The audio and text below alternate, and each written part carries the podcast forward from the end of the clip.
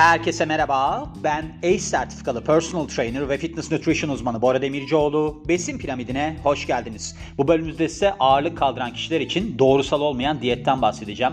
Bence en önemli konulardan bir tanesidir. Neden? Çünkü buradaki makalede de söylemiş ki bir Testosterone Nation makalesi. Genelde siz böyle bir diyet bilmem ne zayıflama şeylerini okursanız orada hep şunu görürsünüz. İşte yapılan araştırmalar ne bileyim obez kişiler üzerinde yapılan araştırmalar, fazla kilolu kişiler üzerinde yapılan araştırmalar ama hiç şey yoktur. Ağırlık kaldıran kişiler üzerinde yapılan araştırmalar. İşte burada buna yer veriyor. Onun için de çok önemli. Bir de şu var. Mesela ben böyle videolar falan paylaşıyorum. Besin Piramidi'nin Instagram sayfasında işte benim kendi başka profilim var Body Salonu'nda filan. Bu arada Besin Piramidi'nin Instagram sayfası besin.piramidi. Bazı kişiler Besin Piramidi diye başka bir hesabı takip ediyormuş. Alakası içerikleri olduğunu filan söylüyor. Aynı logomuz var yani oradan bakabilirsiniz. Neyse orada ben videolar paylaşıyorum. Videolardan bir tanesi de hatta geçenlerde paylaştım. Sylvester Stallone'un bir yaklaşımı vardı. Şöyle diyordu ki ben haftanın 5 günü 1100 kalori alıyorum çoğunlukla protein olarak ve kalan 2 günde de yaklaşık 10.000 kalori alıyorum. Böyle bir stratejim var diyordu. Ben de onu yıllar önce okumuştum aslında. Zannedersem Muscle and Fitness'ta vardı.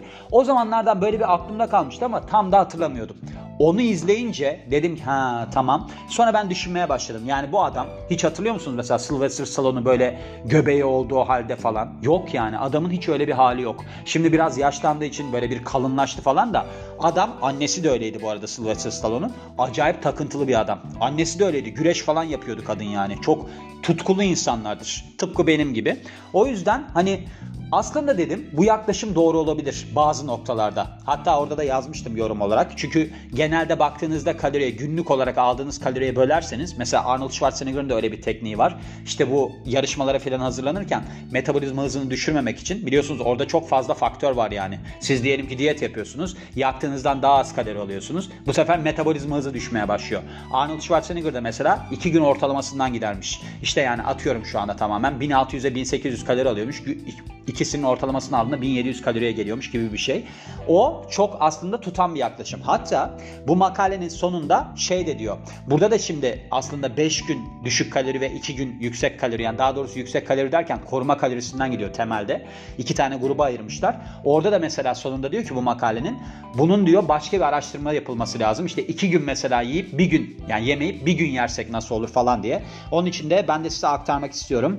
Şimdi şöyle giriş olarak demiş ki yağ kaybına yönelik diyetler basittir. Yani aslında kilo vermek basittir deniliyor. Benim de söylediğim gibi nedir buradaki matematik aslında? Siz eğer ki yaktığınızdan daha az kalori alırsanız kilo verirsiniz. Bu kadar net bir durum. Ancak tabii ki diyor şeytan ayrıntıda gizlidir.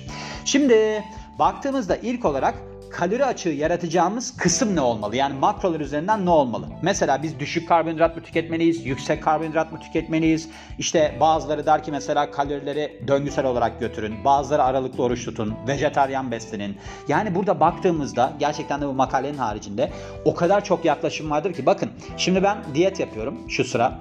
Yani yaza girerken ve şöyle bir durum oldu. Geçenlerde ya ben o kadar aktifim ki mesela şimdi annemlerle beraber yaşıyorum. Hiçbir yere ulaşım yok. Yani ulaşım olabilmesi için 45 dakika yol yürümeniz lazım. Öyle bir durum var. E ben zaten normalde çok yürüyen birisiyim. Bir de ben kendi spor salonum yapılana kadar başka bir spor salonuna gitmeye başladım. Orada koşu bandı var. Bir de orada koşuyorum. Yani ben bir de kaloriyi de kısıtladım. Benim vücudum o kadar kötü bir hale geldi ki bir anda. Bakıyorum kilo da bayağı verdim. Yani vücut bozuldu form olarak ama kilo bayağı verdim. Sonra düşündüm dedim ki ya ben korkunç derecede fazla kalori yakıyorum muhtemelen. Çünkü zaten 90 dakika gidiş geliş yürüyorum. Her gün fix bu yani. Onun haricinde gidiyorum yaklaşık 45 dakika koşuyorum. Yani şimdi yürüyüş olarak bakarsak aerobik lipoliz yapıyorum. Hani 90 dakika bir de devamında da yürüdüklerimi hesaba katarsak. Çünkü biliyorsunuz aerobik lipolizde ne oluyor? Aslında %50 civarında bir nabızla bayağı uzun yürümeniz falan gerekiyor. Yani böyle bir steady state şeklinde sabit hızda gitmeniz gerekiyor. Bunu yapıyorum.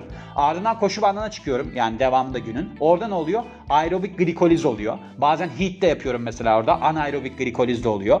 E gidiyorum bir de ağırlık çalışıyorum haftanın iki günü.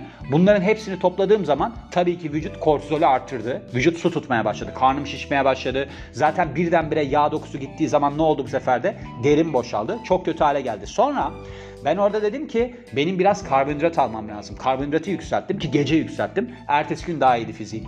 Yani buradaki aslında mesele baktığınızda çok zordur. Neden zordur? Özellikle ağırlık kaldıran birisiyseniz. Şimdi normalde insanların beklentileri nedir? Ben zayıf görüneyim. İşte çok hani baktığınızda hoşunuza gitmeyen bir fizik bile olsa çok memnundur genelde insanlar. Çünkü fazla kiloyu vermiştir ve yani geleceğe umutla bakıyordur. Öyle söyleyebiliriz. Ama ağırlık kaldıran kişilerde bu böyle değildir. Ve işte diyor ki burada siz kaloriyi düşürmenize rağmen sonuç alamayabilirsiniz. Evet yani bu hikaye böyle devam eder deniliyor. Şimdi buradaki yazar demiş ki genellikle böyle bir bilimsel temele dayalı olan araştırmalar işte obez kişileri ya da fazla kilolu kişileri içerir. Hiç ağırlık kaldıran kişilerle ilgili bir araştırma yoktur. Yani insanların farklı ihtiyaçları ve amaçları olabilir ama bizim gibi insanların böyle bir hani yola çıkabileceği şeyi göremiyoruz, araştırmayı göremiyoruz demiş. Ta ki Bill Campbell isimli bir kişi bir araştırma yapana kadar. Şöyle 27 tane yağsız sporcu kullanılıyor bu araştırmada ve burada hem kadınlara hem erkeklere yer veriliyor ve ağırlık antrenmanı yapıyorlar. Yani direnç antrenmanı yapıyorlar. Ve işte baktığımızda ikinci olarak da bunların hani kas korumaları ve de dinlendikleri kısımdaki metabolizma hızları ne şekilde gelişmiş ona bakılıyor. 7 haftalık bir diyet uygulanıyor bunlarda. İşte mesela baktıklarında vücut yağ oranlarının nasıl değiştiği, işte kas kaybı yaşanıp yaşanmadığı, metabolizma hızlarının korunup korunmadığı, bir de işte cim performanslarının değişip değişmediği gözlenmiş. Şimdi doğrusal olmayan diyet stratejisine bakalım. Yani yağ kaybı stratejisine bakalım. Buradaki grup ikiye ayrılıyor. Ve bunların ikisi de aynı antrenmanı yapıyor. Bir tanesi tipik bir diyet planı uyguluyor. Yani 7 gün boyunca kalori alımını %25 düşürüyor. Yani continuous diet diye geçmiyor. Yani diet diyelim hatta İngilizce direkt olarak telaffuz edeceksek. Yani burada ne oluyor? Sürekli olarak diyet yapıyor bunlar. Hiç çıkmıyorlar. Ancak bununla beraber başka bir grup oluşturuluyor. Burada şunlara yer veriliyor. Yani doğrusal olmayan diyet planında şunlara yer veriliyor. 5 gün boyunca kalori %35 oranında azaltılıyor. İlk grupta sürekli olarak yapanlarda %25'ti. Burada %35 azaltılıyor 5 gün boyunca. Yani pazartesiden cumaya kadar. Ve cumartesi pazar tekrar koruma kalorisine dönülüyor. Yani %35 düşürmüştük ya. Diyelim ki biz 3000 kalori alıyoruz. 2000'e indik 5 gün boyunca. Sonra tekrar 3000'e çıkıyoruz 2 gün boyunca. Ve Kilo başına bunlar 1.8 gram protein alıyorlar. Yani aslında 100 kiloluk yaklaşık bir kişi 164 gram protein alıyor. Şimdi burada pound olarak veriyor. Ben bunu çeviriyorum yani yaklaşık olarak tam gramlar tutmayabilir. Yani 1.8 gram kilo başına şey alıyorlar, protein alıyorlar. Ve kalan kalori de eşit şekilde yağ ve karbonhidrat olarak bölüştürülüyor. Hafta sonunda hani cumartesi pazar tekrar besleme gününe geliyordu ya. Burada koruma kalorisine geri dönülüyor. İşte ek kaloriler de karbonhidrattan geliyor. Yani yağ artırmıyorlar, karbonhidratı artırıyorlar. Çok mantıklı gidiyor bu zamana kadar. Ve şöyleymiş. 1 3 ve 5 7 haftalar olarak baktığımızda 7 haftalık bir çalışmaydı ya. Burada her hafta 4 gün antrenman yapılıyor. 1 3'te 5 7'de. Dördüncü haftada sadece iki kez ağırlık antrenmanı yapılıyor. Yani çalışma olarak bakarsak öyle bir şey var. Ve genelde de işte barbell, dumbbell ya da makine tarzında antrenmanlar yapılıyor. Haftada iki kez düşük orta seviyede yoğunlukta bir kardiyo yapılıyor. Yani buna mesela kardiyo olarak baktığımızda koşu olabiliyor, bisiklete binme, yüzme, rowing yani bu kürek var ya o olabiliyor. Ancak şöyle bir şey var. Algılanan zorluk derecesi diye bir şey var ya mesela konuşma testi oluyor. Konuşabileceğiniz bir şeyde gidiyorsunuz, hızda gidiyorsunuz. Yani çok aslında şeye çıkmıyorsunuz. Anaerobik kısma gelmiyorsunuz. Yani anaerobik glikolizde falan olmuyorsunuz. Aerobik glikoliz, aerobik lipoliz arasında gittiğiniz bir aslında yoğunluktasınız. Öyle söyleyelim. Bir de ağırlık kaldırdığı günde kişiler 25 gramlık protein tozu alıyor antrenmandan sonra. Şimdi bunu açalım denmiş. Şöyle oluyor. Çalışmada iki grupta aslında baktığımızda kalori kısıtlamasına gidiyor. Ancak diğer grup yani bizim doğrusal olmayan grubumuz ilk grup %25'lik azaltma yaparken %35'lik azaltma yapıyor.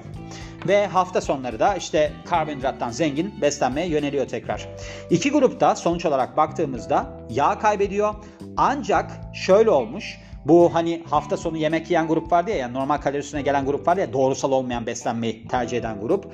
Burada daha fazla kas kütlesi ortaya çıkmış. Yani yağsız kas kütlesi korunmuş. Bir de dinlendikleri kısımdaki metabolizma hızı, hızı daha iyi korunmuş. Yani başka bir açıdan bakarsak olaya katabolizm yani kas kaybı engellenmiş ve de metabolizmaları yüksek kalmış. Metabolizmaları hızları yüksek kalmış. Ve genelde baktığımızda deniliyor. İşte böyle bir şey yaparsanız çok işinize yarayacaktır denilmiş. Bir de şey var. Şöyle bir şeyde bulunmuş. Eğer ki %20'lik kalori kısıtlamasına 10 gün boyunca devam ederseniz sporcularda çalışmalar göstermiş ki kas kaybı başlıyor.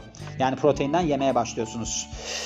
Ve genel olarak bakarsak şimdi şu var yani hani nasıl oluyor genelde burada temelde demiş eğer ki siz 2 gün boyunca kalorinizi artırırsanız böylece daha fazla aslında glikojen depolarınızı koruyorsunuz. Ve bu da kalan kısımda size enerji sağlıyor. Şimdi ben bunları çok iyi açacağım. Birazdan size anlatacağım yani. Onun için ben buradan hatta direkt anlatayım. Çünkü burada şey Metabolic Drive diye bir üründen tüket, tüketebilirsiniz falan gibi şeyler söylemiş. Bakın bu çok önemli bir şeydir. Şöyle önemli bir şeydir. Aslında carb cycling, karbonhidrat döngüsü falan da buradan yürür. Şimdi siz diyelim ki 5 gün boyunca kalorinizi kısıtlıyorsunuz. Düşük kalori alıyorsunuz. Düşük kalori aldığınızda eğer ki siz doğru şekilde yaparsanız bunu mesela karbonhidratı kısıtlarsanız, proteininizi yükseltirseniz protein gene glikojen depolarınızı bir miktar doldurur. Şimdi burada termojenik etkisi var yani ısı açığa çıkarma etkisi var. Bir de glikoneojenez sebebiyle protein yine sizin glikojen depolarınızı dolduruyor. Yani karbonhidrat gibi işlem görüyor. 5 gün buna devam ediyorsunuz. 5 gün devam ettikten sonra 2 gün eğer ki bunu yükseltirseniz birincisi sizin glikojen depolarınız artıyor. Aslında orada daha fazla karbonhidrat çekiyor. Daha şişkin bir kas kütlesi elde ediyorsunuz. Öyle bir artısı var. Bununla beraber sizin aslında kortizolun etkilerinden sakınmanız da sağlanıyor. Nasıl oluyor? Şimdi siz diyelim ki direkt başladınız diyete ve sürekli diyet yapıyorsunuz. O zaman stres salgılanmaya başlıyor. Yani sizin kendinizi ödüllendirebileceğiniz bir güne ihtiyacınız var. Bir de şu var. Şimdi insanlar mesela burada anlatıldığı şekilde işte %35'lik kalori kısıtlamasına giriyor 5 gün boyunca. Sonrasında diyor ya işte normal şekle geliyor. Şimdi diyelim ki işte %35 bin kaloriye denk geliyor ya. İşte o noktada şeye gidiyor. Yani ben bunu da sağlıklı alayım. İşte ben hiçbir şey yemeyeyim yine zararlı falan. Halbuki o iki günde hiçbir şey fark etmez. Nasıl fark etmez? Şimdi siz normal beslenme düzeninizde eğer ki iyi ayarlarsanız aldığınız kalorileri işte mineralinizi, vitamininizi falan filan ek olarak bin kalori aldığınızda atıyorum siz orada iki paket bisküvi de yiyebilirsiniz onu ayırarak. Neden? Çünkü bin kaloriye ihtiyacınız var karbonhidrat bazında. Çünkü sizin zaten 5 gün diyet yaptığınız yaptığınızda oradaki glikojen depolarınız boşalmış oluyor. Yani sizin orada yağlanma ihtimaliniz yok. Hemen hemen yok. Neye göre söylüyorum bunu? Sizin spor yaptığınız birisi olduğunuzu hesaba katarak söylüyorum. Şimdi Sylvester Stallone örneği. Adam ben hatırlıyorum o Muscle Fitness'taydı galiba eskiden.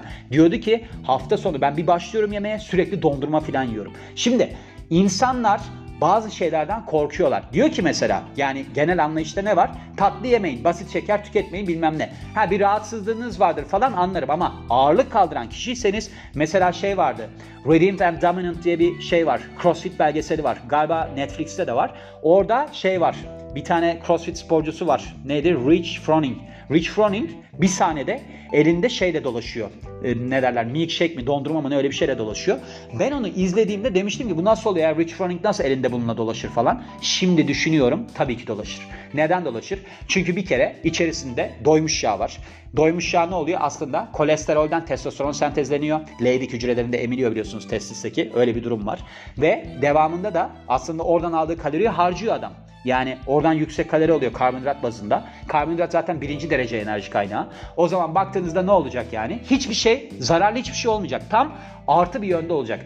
Bir de şunu unutmayın. Mesela karbonhidrat döngüsünde de bu vardır. Siz eğer ki diyelim ki pazar günü yüksek kalori alıyorsunuz. Pazartesi günü antrenman yaparsanız özellikle aç karnı antrenman yaparsanız çünkü genelde cumartesi pazar günü öyle bir açık yaratırsanız kendinize gece yarısına kadar yersiniz.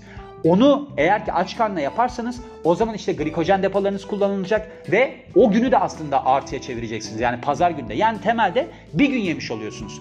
Çok fitseniz zaten hiçbir zaman yağlanmazsınız. Bakın ben denemiş birisi olarak söylüyorum size. Bunlara dikkat edin diye bu bölümü aktarıyorum. Çünkü insanlar hafta sonu da böyle çok sağlıklı takılacağım deyip bir noktadan sonra bunalıyorlar bundan. Halbuki öyle insanlar vardır ya Öyle otururlar.